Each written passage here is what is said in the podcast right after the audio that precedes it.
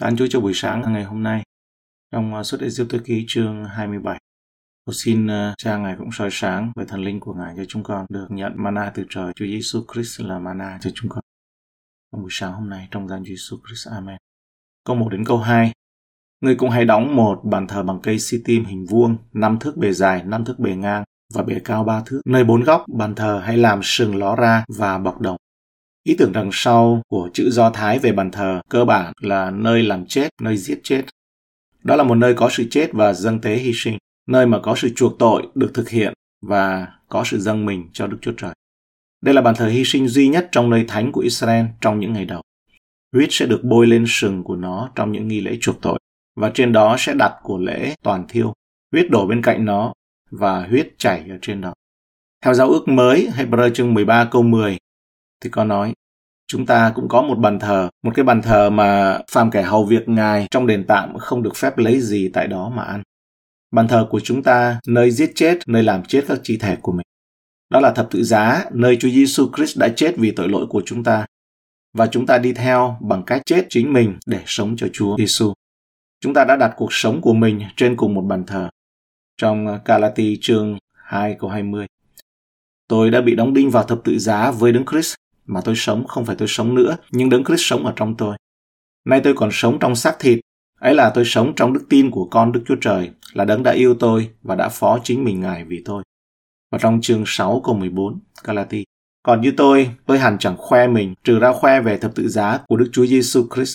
Bởi thập tự giá ấy, thế gian đối với tôi đã bị đóng đinh, và tôi đối với thế gian cũng vậy. Cái bàn thờ làm bằng gỗ si-tim và bọc đồng. Bàn thờ là một cấu trúc giống như một chiếc hộp, một cái thùng hình vuông và do có lớp đồng nên có thể chịu được nhiệt độ cao. Bàn thờ vuông, chiều dài là 2,5 mét và chiều ngang là 1,5 mét. Các mặt của bàn thờ này bằng đồng nhẵn và sáng bóng trong suốt vài năm thôi. Nhưng về sau đến Dân Số Ký, chương 16, có mô tả cuộc nổi loạn của Cô-rê, người đã thách thức sự lãnh đạo của Môi-se ở trong Dân Số Ký 16:3. Ở đây nói, thôi đủ rồi, vì cả hội chúng đều là thánh, và Đức Giê-hô-va ngự ở trong. Vậy sao các ngươi tự cao lên hội chúng của Đức Giê-hô-va? Dân số 16 câu 3. Khi xác nhận quyền lãnh đạo của Môi-se, Đức Chúa Trời phán xét Cô-rê và những người theo ông, và khiến mặt đất nứt ra, nuốt chửng tất cả những kẻ nổi loạn của Cô-rê. Và một ngọn lửa từ Đức Giê-hô-va lòe ra thiêu hóa 250 người đã dâng hương. Câu 35. Sau đó, Chúa truyền lệnh cho các thầy tế lễ lấy lư hương bằng đồng, do Cô-rê và những người theo ông cầm, lấy búa đập làm thành những tấm giáp mỏng để bọc bàn thờ của lễ thiêu, để làm vật kỷ niệm cho dân Israel. Trong Dân Số chương 16 câu 36 đến 40. Từ đó trở đi, mỗi khi ai đó lên đến bàn thờ của lễ thiêu, họ nhận thấy bề ngoài thô sần sùi như có vết đập vào đó. Đó là cái búa mà đã đánh ra đồng ra thành đồng rát mỏng ấy, năm xưa và được nhắc nhở về sự nổi loạn của Cô-rê và sự phán xét của Đức Chúa Trời đối với ông và những người theo ông. Còn ngày nay chúng ta đến thập tự giá, chúng ta thấy mình có sần sùi. Đó là sự ăn năn của mình. Sự thật thì cái bản chất của tội của Ê-sau, tội của Giu-đa, sự nổi loạn, sự phản loạn. Những tội lỗi đó nó ăn hẳn trong xác thịt, Galati chương 5 để ghi nhớ. Ở 4 góc bàn thờ thì có sừng ló ra, phải có sừng ở trên bàn thờ. Vì vậy, bàn thờ sẽ vươn ra mọi hướng. Sừng cũng được coi là vật thể hiện sức mạnh và quyền lực. Trong sự dâng hiến tế, huyết chuộc tội được bôi lên mỗi chiếc sừng. Thi Thiên 118 câu 27 nói về những chiếc sừng là hãy cột con sinh bằng dây vào các sừng bàn thờ. Và để biểu thị quyền năng về chức tế lễ của Đấng Christ, Habakkuk chương 3 câu 4, sự chói rạng của Ngài như ánh sáng, những tia sáng. Ở đây trong bản King James và những bản khác thì nói rằng đó là những cái sừng ra từ tay Ngài. Mà tiếng Việt thì là những tia sáng. Có lẽ là do người dịch khi thấy nó vô lý, có những cái sừng mà nó mọc ra từ tay thì thấy nó vô lý. Nhưng đây ý nghĩa thực sự ấy, là những cái sừng ra từ tay Ngài, quyền năng Ngài giấu trong nơi đó, thể hiện về sự tế lễ của Đấng Christ là thầy tế lễ thượng phẩm, bàn Melchizedek. Câu 3 đến câu 8. Những đồ phụ tùng của bàn thờ thì hãy làm bằng đồng, bình đựng tro, vá, ảng, nĩa và bình hương. Lại làm cho bàn thờ một tấm rá bằng lưới đồng, và nơi 4 góc rá làm 4 cái khoen bằng đồng, rồi để rá đó dưới thành bàn thờ, từ dưới chân lên đến nửa bề cao. Cũng hãy chuốt đòn khiêng bàn thờ bằng cây si-tim bọc đồng, rồi xỏ vào những khoen. Khi khiêng đi, đòn sẽ ở hai bên bàn thờ. Bàn thờ sẽ đóng bằng ván, trống bộng, làm y như đã chỉ cho ngươi trên núi vậy.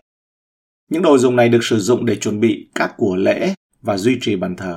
Mỗi chiếc được làm đặc biệt cho đền tạm bằng đồng và mỗi chiếc được dành riêng cho công việc của đền tạm. Bình đựng tro để giữ cho tro được ẩm, và khi đó thì người ta chỉ cần dùng lấy xẻng để mà xúc nó đổ đi thôi. Trích dẫn của Kaiser. Vá hay là cái môi múc ấy, trong bản Hiệu Đính thì nói là cái xẻng, để lấy huyết của những con vật bị giết bên cạnh bàn thờ để rắc trong cái vá hay cái môi ấy, rắc lên trên kệ của bàn thờ. Cái nĩa là cái chĩa ba mũi nhọn ấy, sắp xếp của lễ hoặc rút lại phần của thầy tế lễ.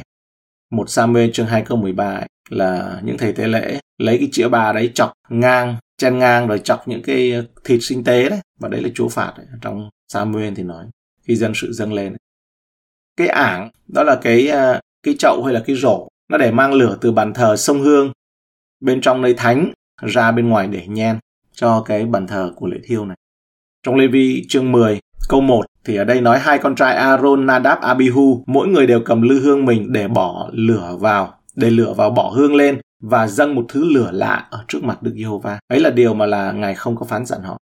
Ở trong chương 16 câu 11 đến 12, vậy A-rôn sẽ dâng con bò tơ mình là con sinh tế chuộc tội, giết nó làm lễ chuộc tội cho mình và cho nhà mình, đoạn lấy lư hương đầy than thực đỏ trên bàn thờ đặt ở trước mặt Đức Giê-hô-va và một vốc hương bột mà đem vào phía trong bức màn.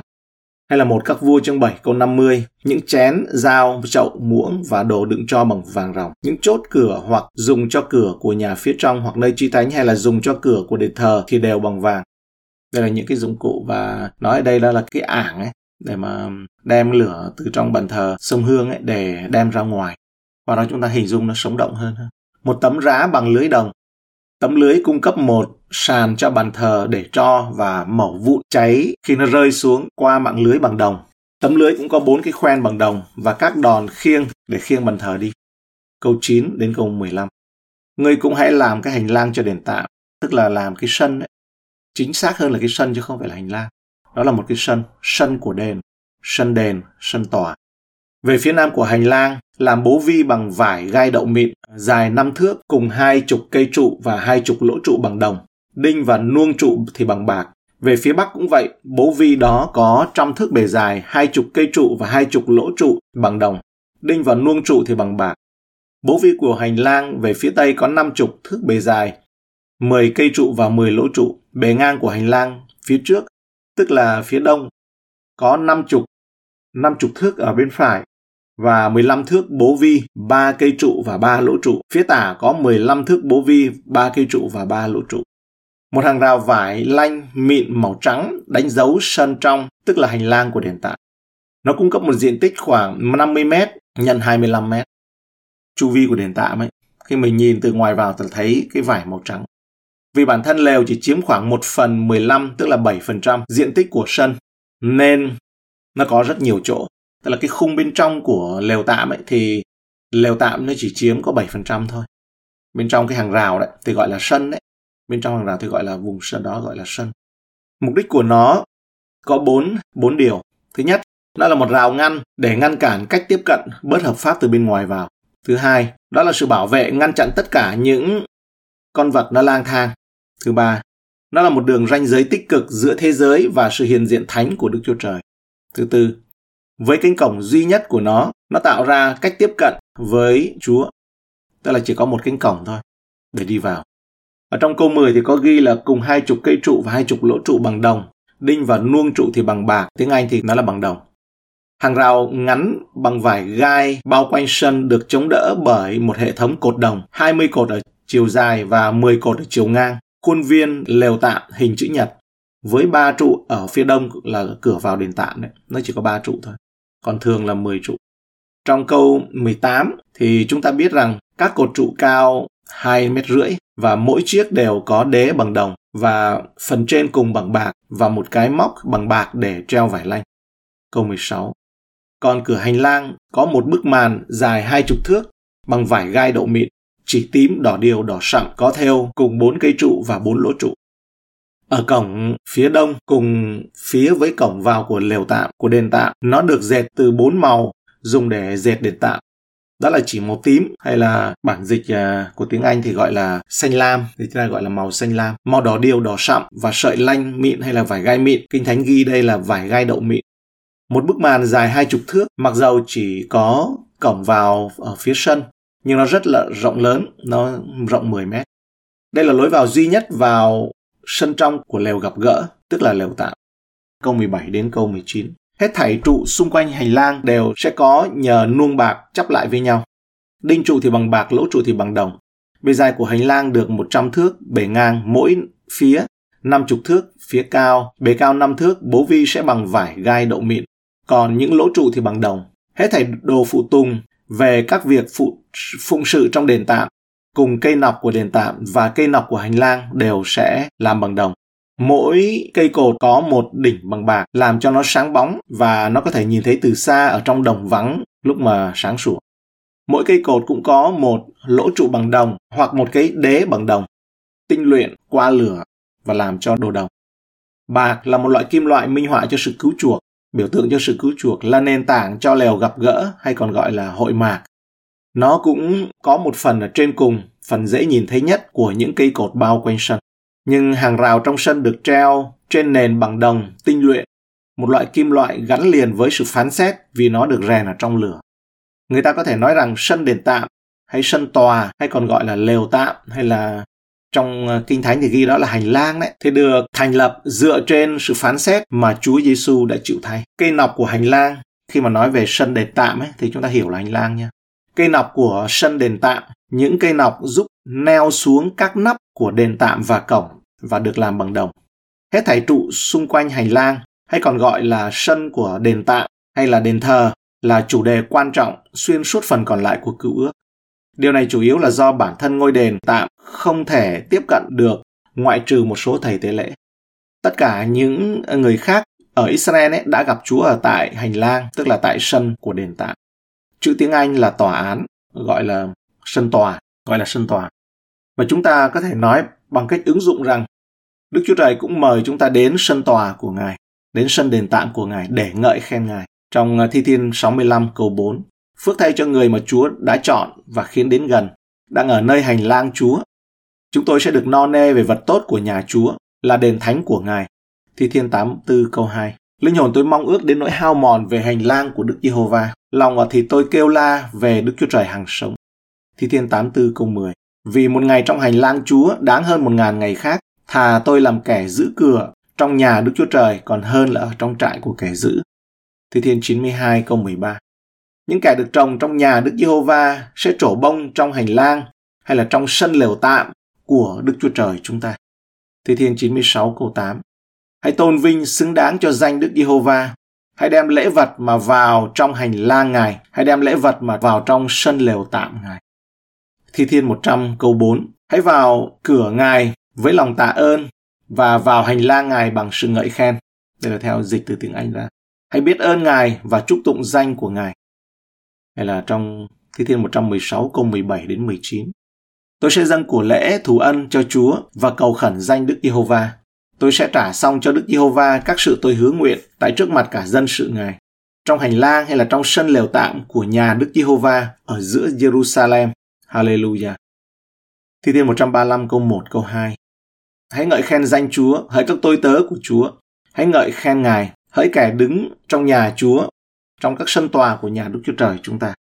Theo giao ước mới thì chúng ta đánh giá cao sự khao khát này đối với sân tòa, đối với sân đền tạm là hành lang ấy, của nhà Đức Chúa Trời. Nhưng chúng ta không cần phải dừng lại ở đó, vì sự hy sinh toàn hảo của Chúa Giêsu và công việc đã hoàn thành của Ngài thay cho chúng ta. Chúng ta có thể đến không chỉ sân đền tạm mà ở trong Chúa Giêsu Christ. Chúng ta còn được phép vào ngay trong sự hiện diện thánh khiết của Đức Chúa Trời, bởi đường mới và sống đã mở ngang qua tấm màn từ nơi thánh bước vào trong nơi chí thánh, là qua thân thể của Chúa Giêsu Christ chúng ta có thể vào đó. Chúng ta cảm ơn Chúa vì chúng ta được quyền đến sân tòa, đến sân lều tạm của Ngài, chúng ta được quyền đến vào hành lang của Ngài, nhưng chúng ta không nhất thiết phải dừng lại ở đó, không chỉ dừng lại ở đó. Đó là dâng sự biết ơn lên Chúa Giêsu. Hết thảy trụ xung quanh hành lang, xung quanh đền, sân của đền tạm. Nhìn tổng quan, khi đến đền tạm, người ta nhìn thấy một hàng rào bằng vải lanh màu trắng với những đốm bạc sáng chói ở trên các cây cột giữa hàng rào. Nhìn từ xa đã thấy. Xung quanh là vô số, rất là nhiều những cái lều màu đen. Có một cột mây che phủ trên một căn lều đơn sơ bọc da ở giữa sân. Toàn bộ đền tạm là một cái lều, một cấu trúc có thể di chuyển được. Đức Chúa Trời muốn dân Israel biết Ngài ở với họ. Bất cứ nơi nào họ đến, đó không phải là trường hợp Ngài đến với tôi mà là ý tưởng con đến với Ngài. Người Hebrew muốn cảm thấy rằng Đức Chúa Trời của tổ phụ họ là đấng cùng hành hương, rằng nơi họ dựng trại, Ngài dựng trại cùng, rằng kẻ thù của họ, những khó khăn và những vất vả trong cuộc hành trình, đó cũng là của Ngài. Câu 20, Ngươi hãy truyền cho dân Israel đem đến dầu lọc ô liu ve ép đặng thắp đèn cho đèn sáng luôn luôn. Dầu dùng cho trên chân đèn, ánh sáng duy nhất ở trong đền tạm, đến từ dầu ô liu ép, không phải là dầu ô liu bị dập. Đó là phương tiện, đó là phương pháp sản, dầu ô liu ép ấy, là phương pháp sản xuất dầu ô liu tốt nhất. Đức Chúa Trời làm công việc qua sức ép, làm công việc của Ngài qua sức ép xảy ra trên đời sống của dân Ngài. 2 Cô-rinh-tô chương 4 câu 8. Chúng tôi bị ép đủ cách nhưng không đến cùng. Và Đức Chúa Trời sử dụng thời gian bị sức ép của chúng ta để chảy ra hay là để ứa ra đều làm vinh hiển Ngài.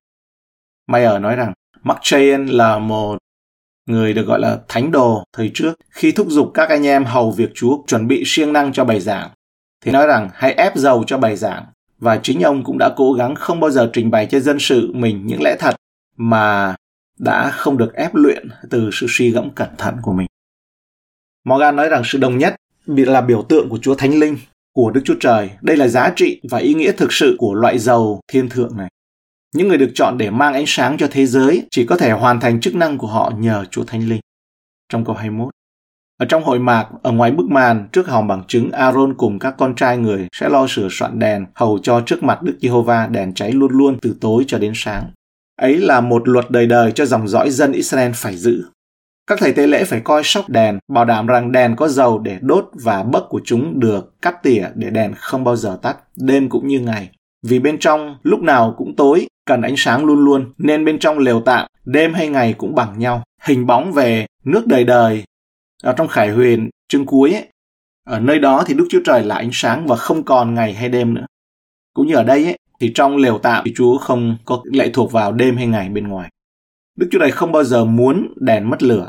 Chỉ bằng cách cung cấp dầu liên tục và cắt tỉa các bấc đèn mới có thể giữ cho chúng cháy. Chúng ta chỉ có thể tiếp tục cháy cho Đức Chúa Trời nếu chúng ta tiếp tục được cung cấp dầu của Đức Thánh Linh và được Đức Chúa Trời cắt tỉa để mang đến nhiều ánh sáng hơn. Trong những ngày đen tối, càng có nhiều lý do hơn để được đầy dẫy Đức Thánh Linh và trở thành những cái bấc được tỉa tót cho Chúa Giêsu. 2 Cô-rinh-tô chương 4 câu 6. Vì Đức Chúa Trời là đấng có phán, sự sáng phải soi ra từ trong tối tăm, đã làm cho sự sáng Ngài chói lòa trong lòng chúng tôi. Đặng sự thông biết về sự vinh hiển Đức Chúa Trời soi sáng nơi mặt Đức Chúa Giêsu Christ. Và trong Ê-phê-sô chương 5 câu 8. Và lúc trước anh em đương còn tối tăm, nhưng bây giờ đã nên người sáng láng trong Chúa. Hãy bước đi như các con cái sáng lạng. Chúng ta cảm ơn Chúa cho bài học này. Bài học đó là gì? Có một sự ngăn cách giữa sân bên ngoài và nơi thánh. Sân bên ngoài ấy, thì có cái bàn thờ để dâng của lễ toàn thiêu. Và bên ngoài thì có chiên, có những người họ mang của tế lễ đến ấy. Nhưng còn bên trong ấy thì chỉ thầy tế lễ được vào thôi. Bên trong thì có cái chân đèn và có bàn bánh chuẩn thiết. Ở trước bức màn, vào trong nơi chi thánh thì có bàn thờ sông Hương. Thì cái lửa trên bàn thờ sông Hương ấy thì là không bao giờ tắt. Hãy ngợi khen mà vào hành lang Ngài, hãy trong thi thiên, hãy ca ngợi mà vào các cửa Ngài đấy, cảm tạ vào các cửa Ngài và ngợi khen vào hành lang Ngài. Đó là có múa hát ở đấy thôi, nhưng còn vào trong nơi thánh thì không. Trong đền thờ, đó là cái sự yên lặng để lắng nghe tiếng Chúa. Và chúng ta cần học cái điều đó, bởi vì đến với Chúa ấy, nghe Chúa nhiều hơn. Không phải là nghe bằng cái tai thường. Và khi vào trong nơi chí thánh rồi ấy, mình đừng có bao giờ quên được một điều ấy, chỉ có ở trong Chúa Giêsu mình mới được. Nên cái sự phân biệt được thế nào là nơi thánh, nơi chí thánh ấy, chính Chúa cho chúng ta phân biệt được. Qua đó chúng ta, để chúng ta bỏ đi những cái cảm xúc ấy. Ô, nghĩ rằng ấy, người này người kia cầu nguyện là thiêng đấy, mình phải cầu nguyện như vậy đấy. Ô, lời này lời kia cầu nguyện là thiêng đấy. Thì đối với mỗi người khác nhau, đối với Chúa thì Chúa không có ấn tượng về cái điều đó. Chúa không có ấn tượng, bởi vì cái nơi chí thánh ấy là cái nơi mà không ai biết. Và vào nơi đó thầy tế lễ phải có một cái dây để mà móc, để mà nếu lỡ có chết ấy, thì người ta còn kéo ra. Tức là vào cái nơi đấy ấy, thì như Phao-lô nói rằng tôi lấy sự sợ sệt run rẩy mà làm nên sự cứu chuộc của mình. Cho nên cái nơi chí thánh mà chúng ta cần qua Cựu Ước thì chúng ta cần học cái sự kính sợ Chúa. Để chúng ta không có, nếu không ấy, chúng ta xem nhẹ cái giá mà Chúa Giêsu làm cho mình. Nó rẻ quá đấy. Cái gì cũng Chúa Giêsu đến, cho nên thậm chí bây giờ mình cầu nguyện ấy, mình không tôn trọng, mình không thấy sự quỳ gối là tôn trọng, mình không thấy cái sự mà chúng ta dành riêng ra. Thậm chí là ăn mặc cẩn thận để cầu nguyện cũng không cần nữa. Rồi thậm chí cái ngày mà chúng ta thờ phượng ấy, chúng ta cũng không cần ăn mặc cho nó chỉnh tề. Bởi vì sao? Bởi vì bây giờ online hết rồi. Chúng ta không cần. Những cái lúc mà chúng ta không dành riêng, không biệt riêng. Như vậy ấy thì cái hình bóng để dạy ấy, cho chúng ta ấy, thì nó bằng không. Bởi vì chúng ta nghĩ rằng là trong Chúa Giêsu thì mọi cái nó đều ok hết. Trong cũng như ngoài những như trong. Nhưng mà trên thiên đàng thì nó không như vậy nhé. Mà cái mẫu của Môi-se đó là hình ảnh thật ở thiên đàng. Là cái nơi mà Chúa Giêsu giảng ấy, là nước thiên đàng đã đến gần. Là nó không phải như chúng ta nghĩ như bây giờ đâu. Cho nên cần có một tôi tới Chúa nói một cái câu ấy, ông giảng là nếu như tôi thấy tin Chúa như thế nào mà đến tối mà không có quỳ gối mà cầu nguyện với Chúa là tôi thấy nó không ổn. Đến tối mà không cầu nguyện với Chúa mà nó là không ổn. Còn cái sự mà một cái thái quá ấy, là bây giờ ấy, là làm cái đấy mà lòng không có thì nó cũng không được. Còn con cái Chúa chúng ta ấy, chính những cái nó làm cho hâm hẩm ấy, là những cái chúng ta không phân biệt ra. Nơi chí thánh, nơi hành lang, nơi thánh không phân biệt ra, cho nên là coi rẻ tiền ấy. Và đó chính là làm hâm hẩm. Mình cứ nghĩ rằng Chúa cho là giàu có, Chúa cho là đủ rồi. Không có kỉnh kiềng, không có coi trọng. Cho nên ấy, là cái bài học, tôi nghĩ rằng bài học này ấy, là giúp cho chúng ta có cái thái độ đó. Không bắt ai đâu nha, cái lời tôi nói đây không bắt ai. Nhưng mà nếu mà chúng ta muốn được tăng lên ấy, trong dinh dưỡng cao hơn mà Chúa tỏ ra đấy. Tại vì chúng ta nhận được là do tỏ ra. Nhiều người nghe ấy, nhưng mà ít người được tỏ ra lắm. Tại vì Chúa tỏ ra mới hiểu được. Thì đây là những điều tôi nói. Nếu như chúng ta lấy động cơ con yêu Ngài và làm những cái đó vì Ngài. Chứ không phải là vì tôi nói ô thôi thế này, sợ quá ha, thôi. Thế thì tôi phải làm thế. Không phải. Vì yêu Chúa mà chúng ta làm. Vì yêu Ngài và muốn ra mắt Ngài. Khi chúng ta đi gặp người yêu ấy, cái ngày đầu mới yêu ấy, gặp người yêu thì sao? Có xoành xoàng không ạ? Có nhếch nhác không ạ? Có lơ tơ mơ không ạ? Có hôi hám không ạ? Còn bây giờ thì mình bảo là thôi Chúa lúc nào cũng ở cùng ấy. Thôi mệt quá. Thì mình chỉ được tỏ ra cái rẻ tiền thôi. Trong nhà thì có nhiều đồ quý và đồ sang. Thì Chúa giúp cho chúng ta. Đó là cái thực hiện nhé, chứ không phải là nói để mà nghe cho nó hay đâu. Và chính những cái điều mà chúng ta xem là rẻ tiền, chúng ta làm vấp phạm những người mới đến với Chúa. Chúng con dâng lời cảm tạ Ngài.